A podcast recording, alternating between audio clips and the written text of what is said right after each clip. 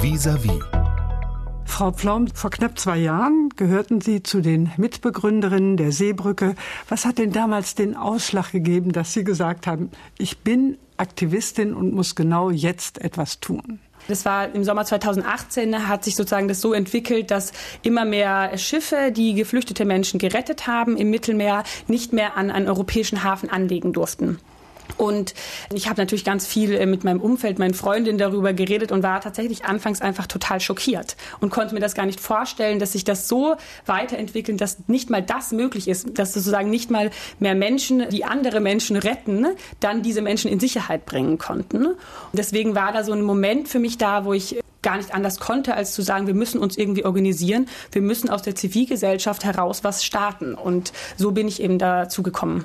Sie sind damit ja auch ziemlich erfolgreich gewesen, in dem Sinne, dass Sie inzwischen Städte gewinnen konnten, die sich zu sicheren Häfen, das nimmt ja das Bild der Seebrücke sehr schön auf, die sich zu sicheren Häfen erklärt haben und die sagen, wir sind bereit, mehr Flüchtlinge aufzunehmen, als wir das nach diesem Königsteiner Schlüssel, der ja regelt, wie viel Flüchtlinge jedes Bundesland aufnehmen muss, dass man sagt, wir nehmen viel mehr auf, als wir eigentlich müssten. Wir haben Kapazitäten.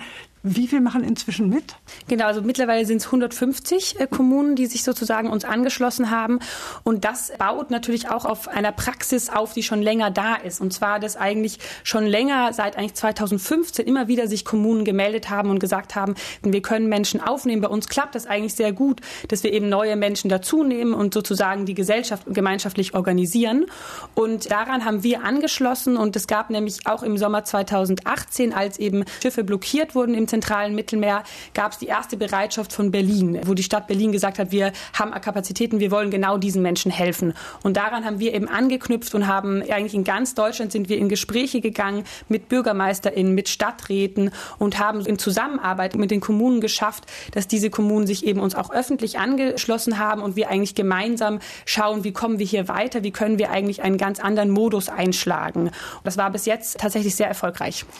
Ende Februar waren Sie mit einer Delegation auf Moria. Genau. Jetzt glauben wir ja alle, die Situation durch die Fernsehbilder zu kennen. Wie haben Sie das erlebt, den Menschen dort Auge in Auge gegenüberzustehen? Genau, ich glaube, es ist tatsächlich nicht möglich, das wirklich zu beschreiben. Und das habe ich daran auch gemerkt, weil ich war vorher noch nicht auf Moria gewesen und habe natürlich total viel davon gehört und Erzählungen. Das aber selber noch mal zu sehen, hat mich auf noch mal eine ganz andere Art betroffen die Menschen leben dort einfach und sie versuchen auch ihr Leben zu organisieren. Man sieht sofort, dass es auch politisch gemacht ist. Also sozusagen, dass es nicht irgendwas ist, was einfach passiert, eben wie eine Naturkatastrophe, sondern dass es politisch gemacht und gewollt ist, dass die Menschen in diesen Umständen dort leben. Wie begründen Sie das? Das begründe ich damit, dass es eben sofort möglich wäre, diese Situation zu ändern. Also Sie müssen sich vorstellen, äh, das Lager ist für wenige Menschen, ein paar tausend Menschen gebaut und mittlerweile leben über 20.000 Menschen dort. Es ist kaum irgendeine staatliche Struktur dort. Und mit den Möglichkeiten, die wir in Europa haben, ist das sofort ersichtlich, dass das nicht etwas ist, was nicht behoben werden kann und wo den Menschen nicht geholfen werden kann, sondern es funktioniert so, dass die Menschen extra dort in, so in solchen Zuständen bleiben müssen, weil sie eben auch abgeschreckt werden sollen, nicht also weiter sie soll, zu reisen. Sie sollen andere abschrecken. Das sagen genau. ja einige, dass die EU untätig ist, damit nicht noch mehr genau. Flüchtlinge kommen. Würden Sie das auch so das sehen? Das würde ich auf jeden Fall so sehen. Und das, das ist ja ein grenzenloser Zynismus. Genau, also das sieht man auch äh, sofort, wenn man dort ist, äh, weil das für mich kann das keinen anderen Grund haben, weil nirgendwo auf der Welt sollten Menschen so leben müssen. In Moria ist das so und nicht erst seit kurzem und auch in den anderen griechischen Lagern ist ja nicht das einzige. Und, ähm, ich habe dort mit Menschen gesprochen und äh, also das hat mich einfach so schlimm betroffen, dass diese Menschen das nicht selber entscheiden können, ob sie da weg können. Und das fand ich so das Schlimmste. Frau Pflaum, es ist ja so, dass angesichts dieses Elends auf den Inseln, was Sie gerade geschildert haben, was da folgt, sind regelmäßig sehr viele Appelle und es wurde auch europaweit gesagt, man muss mindestens 1500 Kinder oder unbegleitete Flüchtlinge schnellstens aus den Lager holen. Es bleibt in der Regel bei diesen Appellen. Tatsächlich sind im April zwölf Kinder nach Luxemburg gekommen und 47 genau nach Deutschland. Also obwohl sich die Städte, die haben sich erklärt, dass sie Platz für 500 Kinder hätten. Woran scheitert denn eigentlich die Umsetzung der guten Absichten? Tatsächlich am Bundesinnenministerium und der Regierung derzeit, weil wir in den Kommunen und auch bei den Ländern eine deutlich größere Bereitschaft haben. Und zwar nicht nur eine Bereitschaft, sondern tatsächlich äh, den Willen zur Umsetzung. Wir sind ja seit jetzt fast zwei Jahren stetig mit Kommunen in Kontakt. Wir haben 150 Kommunen, die sich eben bereit erklärt haben, mehr Menschen aufzunehmen. Und diese Zahl ist deutlich höher als diese 47. Das ist wirklich beschämend für Deutschland, dass dann nach dieser äh, gesamten Bereitschaft Bereitschaft von Kommunen, Ländern 47 Menschen nur aufgenommen werden. Das scheitert daran, dass das BMI sich querstellt, dass es dem nicht nachkommt.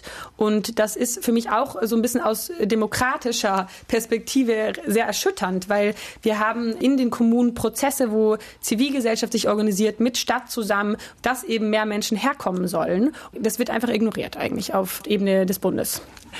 Wir leben ja noch mitten in einer Pandemie. Können Sie das nicht auch nachvollziehen, dass man gesagt hat, wir haben jetzt hier eine so unsichere, völlig unübersehbare Situation. Man hatte dann ja die Bilder von Italien und Frankreich vor Augen, dass man gesagt hat, wir können nicht noch Menschen, die vielleicht diese Krankheit auch noch mitbringen, hier aufnehmen?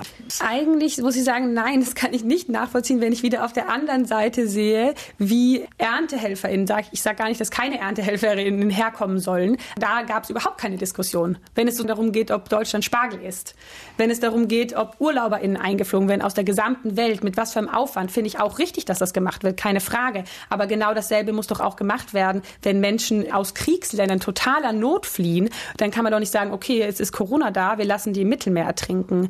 Da kommen Menschen, die einfach Hilfe brauchen. Und ich glaube, als europäischer Kontinent muss man doch in der Lage sein, diesen Menschen auch zu helfen, auch in einer Krise wie Corona. Und das denke ich, sind wir auf jeden Fall. Das ist Deutschland ganz, ganz sicher. Und deswegen muss da gehandelt werden. Das ist Ihr Appell zumindest. Es ist die Frage, wie stark Sie damit durchdringen. Ja. Denn wir leben jetzt natürlich in dieser Phase der sogenannten Lockerungen. Also die Grenzkontrollen werden nach und nach verschwinden. Was denken Sie, Frau Pflaum, was bedeutet das für die Situation der Flüchtlinge? Also die hören ja nicht auf, sich auf den Weg zu machen, es nach Europa zu schaffen. Wird das Thema in den nächsten Wochen und Monaten uns wieder stärker ins Blickfeld rücken? Ich glaube, wenn äh, politisch äh, so weiter agiert wird, äh, das Thema wird uns dann dauerhaft weiter beschäftigen, weil gerade sehen wir, dass trotz immer weiter in die Richtung investiert wird, dass eher die Menschen abgeschreckt werden und versucht wird, die Menschen abzuhalten. Die Menschen werden sich aber weiter auf den Weg machen, weil sie für sich ein anderes Leben einfordern. Deswegen ist meiner Meinung nach müssen wir eigentlich endlich mal anfangen, uns damit zu beschäftigen, was wären andere Wege. Und meines Wissens nach beschäftigt sich eigentlich niemand wirklich, also auch auf politischer Ebene damit, was wären denn Konzepte, wo es uns eben nicht darum geht, einfach zu verhindern, dass Menschen nach Europa kommen, sondern wo es uns darum geht, das gut zu organisieren, das gut zu organisieren für die Menschen, die kommen und für die Menschen, die schon hier sind. Und ich glaube, da bräuchte es dringend mal ganz, ganz viel äh, Ressourcen, sich damit zu beschäftigen, darüber nachzudenken, wie wäre das praktisch umsetzbar, weil ich denke, das ist möglich. Also wir haben schon so viele ähm, Sachen in der Vergangenheit geschafft und das kann ich mir einfach nicht vorstellen, dass das nicht möglich ist, wenn wir alle das wollen. Die Forderung der Seebrücke ist ja auch eine grundsätzliche nach offenen Grenzen für alle. Wie soll das gehen? Also ich will einfach noch mal zurückblicken auf 2015. Die sogenannte Flüchtlingskrise hat damals doch sehr stark den rechten Rand bestärkt, also nicht nur Gruppen, auch die AfD ist sehr stark geworden. Wenn man sich das in Erinnerung ruft, dann kann man sich eigentlich nicht einen erneuten Flüchtlingsstrom wünschen. Wie gehen Sie mit diesem Spagat um oder sehen Sie das gar nicht als etwas zwangsläufig? Also ich glaube, ich, meine Analyse ist eine andere, weil was ich eigentlich erlebt habe, ist im, im Sommer 2015, da war ich auch schon aktiv in diesem Kontext, ist eine unglaubliche Solidarität. Und ich finde es tatsächlich erschreckend, dass in den Debatten, jetzt auch die Debatten, die wir zu Griechenland hatten, besonders vor der, bevor die Corona-Krise so ausgebrochen ist, 2015 immer als so was Negatives dargestellt wird. Und das finde ich tatsächlich auch tatsächlich sehr beschämend, auch für die Leute, die sich eben eben eingesetzt haben. Die Leute, die ich auch kenne, die sozusagen täglich dafür gesorgt haben, dass diese Menschen hier ankommen können, dass überhaupt die Gesellschaft hier weiter funktioniert, dann sozusagen das darzustellen, als wäre das was Schlechtes gewesen. Also meiner Meinung nach war das ein großer Akt der Solidarität, auf das, was wir alle total stolz sein können. So würde ich das auch sehen. Und ich würde eher sagen, dass dann der Umgang danach dazu geführt hat, dass eben rechte Kräfte stark geworden sind. Dass eben nicht die Menschen unterstützt wurden, die sich eben für Solidarität Solidarität, für Zusammenhalt in der Gesellschaft eingesetzt werden, sondern es wurde auf die Leute gehört, die eigentlich angefangen haben, das zu deformieren und die eigentlich Hetze verbreitet haben. Und das finde ich total erschütternd, weil ich glaube, wir hätten da auch einen ganz anderen Weg nehmen können, wenn eben die andere Seite deutlich mehr gestärkt worden wäre, auch, auch politisch. Plötzlich haben alle angefangen, eigentlich die Arbeit der AfD zu übernehmen, indem andere Parteien genau dieselben Positionen vertreten haben. Also ich erinnere mich noch, wo Petri äh, einmal gefordert hat, im schlimmsten Fall müssen wir auf geflüchtete Menschen an den Grenzen schießen. Jetzt in der Situation bei einer griechisch-türkischen Grenze wurde auf Menschen geschossen. Im Februar. So, das, mhm. also diese Entwicklung müsste uns doch alle vor Augen führen, dass wir einfach anfangen, diese rechten, menschenverachtenden Positionen mit in sozusagen mittige Positionen zu integrieren und eben eigentlich die solidarische Seite total vernachlässigt haben. Und das ist meiner Meinung nach der Fehler gewesen. Und da müssen wir jetzt eigentlich äh, nochmal neu ansetzen und das deutlich mehr stärken. Was werden in der Richtung die nächsten Aktionen der Seebrücke sein? Wir werden weiter uns eigentlich für alle Menschen an den europäischen Außengrenzen einsetzen. Das ist äh, nicht nur Griechenland. Wir wollen auch wieder mehr das zentrale Mittelmeer thematisieren, weil es eben sehr erschreckend ist in letzter Zeit, dass das total aus dem Fokus äh, geraten ist und wie schnell man sich daran gewöhnt. Und äh, wir werden weiter mit den Kommunen zusammenarbeiten. Wir denken, dass es auch einen langen Atem braucht, das äh, tatsächlich umzusetzen. Aber ich bin mir ganz sicher, dass wir damit auch erfolgreich werden. Inforadio Podcast.